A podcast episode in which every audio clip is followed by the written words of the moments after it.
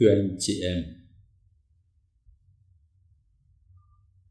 Trong các thánh lễ Chúa Nhật những tuần này, Mỗi khi anh chị em đi dự thánh lễ Thì lại nghe bài tin mừng Là các dụ ngôn về nước trời Đức trời vừa là lời rao giảng đầu tiên của Chúa Giêsu mà cũng là sứ điệp trung tâm của lời rao giảng. Cho nên ờ, khi xa các môn đệ đi truyền giáo thì Chúa Giêsu căn dặn là dọc đường các con hãy rao giảng rằng nước trời đã gần đến. Thế nhưng thực tế là Chúa Giêsu và các môn đệ rao giảng nước trời đã lâu rồi mà xem ra vẫn không thấy tới. Đức trời được mô tả là vương quốc đầy tràn sự thật và sự sống, đầy tràn ân sủng và thánh thiện, đầy tràn tình thương, công lý và bình an. Vậy mà đã hai mươi thế kỷ rồi, thế gian vẫn đầy tội lỗi, bất công, chiến tranh, đau khổ. Mà không chỉ trong thế gian, nhưng ngay trong lòng hội thánh chúng ta cũng có tội lỗi cũng có những scandal có khi từ cấp cao cũng có những tranh chấp và xung đột giữa các cộng đoàn tín hữu vậy thì chúng ta phải nghĩ làm sao đây Chúa Giêsu thấy trước tất cả những vấn nạn đó, cho nên Ngài kể cho chúng ta nghe dụ ngôn hôm nay. Ở đó, giáo huấn về nước trời được trình bày qua hình ảnh một thửa đất có cỏ lùn chen lẫn với lúa. Hội thánh được mô tả là dân Thiên Chúa và là một dân đang trên đường hành hương đi tới nước trời. Mà bởi vì vẫn còn trong tình trạng hành hương đi trên đường, cho nên hội thánh là một thửa đất có cả lúa và cỏ lùn. Chúa Giêsu gieo hạt giống tốt nhưng ma quỷ luôn tìm cách phá hoại công trình của Thiên Chúa. Cho nên dụ ngôn kể rằng khi mọi người đang ngủ thì kẻ thù lẻn vào gieo thêm cỏ lùng giữa lúa rồi đi mất. Khi đối diện với thực tế đó, phản ứng của các tôi tớ ông chủ trong dụ ngôn là Ông có muốn chúng tôi nhổ cỏ lùng không? Phản ứng này làm cho tôi nhớ đến phản ứng của tiên tri Jonah. Chúa sai ông đi giảng cho dân thành Ninive, nhưng ông trốn mất. Bởi vì ông sợ là nếu mà ông đi giảng thì người ta ăn năn sám hối, rồi Chúa lại tha cho chúng nó.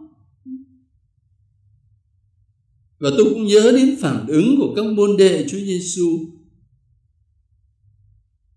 khi Chúa và các môn đệ đi vào một làng Samari mà người ta không chịu đón tiếp. Thế là các môn đệ nổi giận lên thưa với Chúa. Thầy có muốn chúng con lấy lửa từ trời xuống thiêu hủy chúng nó không? Có khi chúng ta cũng có phản ứng như vậy. Thế nhưng thiên chúa lại phản ứng khác hẳn. Ông chủ trong dụ ngôn Chúa Giêsu kể, nói với các đệ tớ thế này. Cứ để cả hai cùng lớn lên cho tới mùa gặt. Đến ngày mùa, tôi sẽ bảo thợ gặt gom cỏ lùng lại. Bó thành bó mà đốt đi, còn lúa thì khu vào, kho lẫm cho tôi.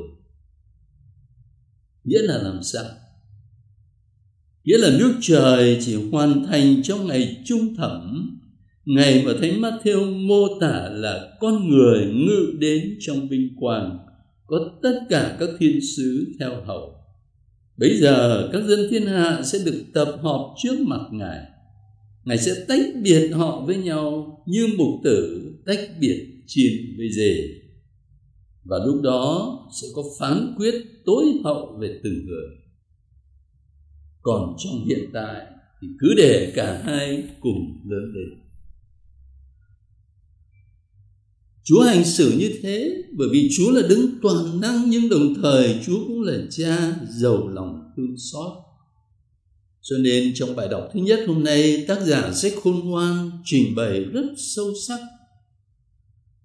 Sách khôn ngoan viết thế này, Vì Chúa làm bá chủ vạn vật, Nên Chúa nương tay với muôn loài Chúa xử khoan hồng vì Ngài làm chủ được sức mạnh Ngài lấy lượng từ bi cao cả mà cai quản chúng con, Và có thể sử dụng quyền năng bất cứ khi nào Chúa muốn.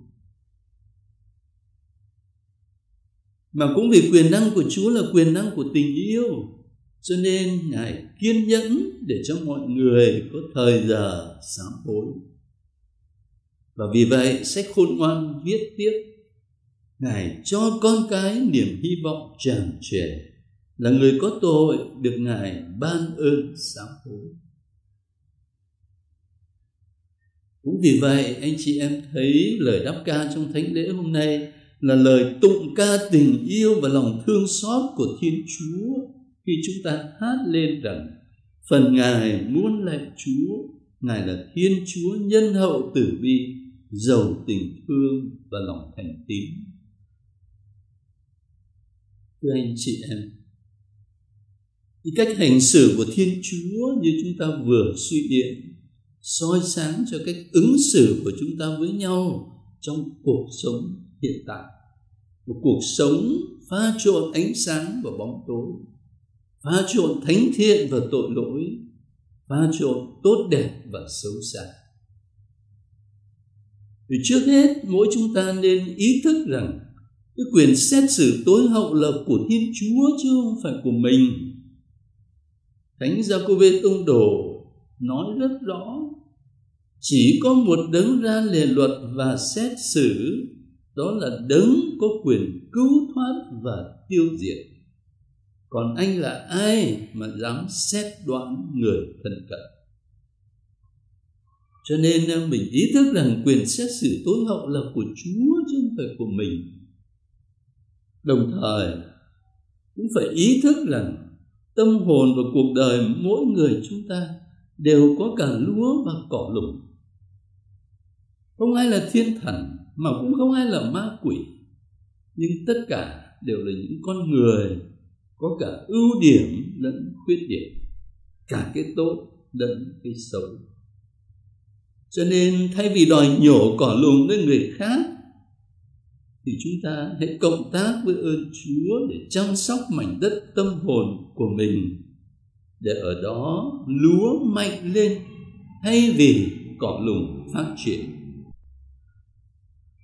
Và hãy bắt đầu bằng những việc nhỏ bé như hạt cải là loại nhỏ nhất trong tất cả các hạt giống, nhưng khi lớn lên lại là thứ rau lớn nhất. Và nếu thấy anh chị em mình có gì sai trái thì hãy chân thành đồng hành với họ để sửa đổi chứ không phải là để tiêu diệt.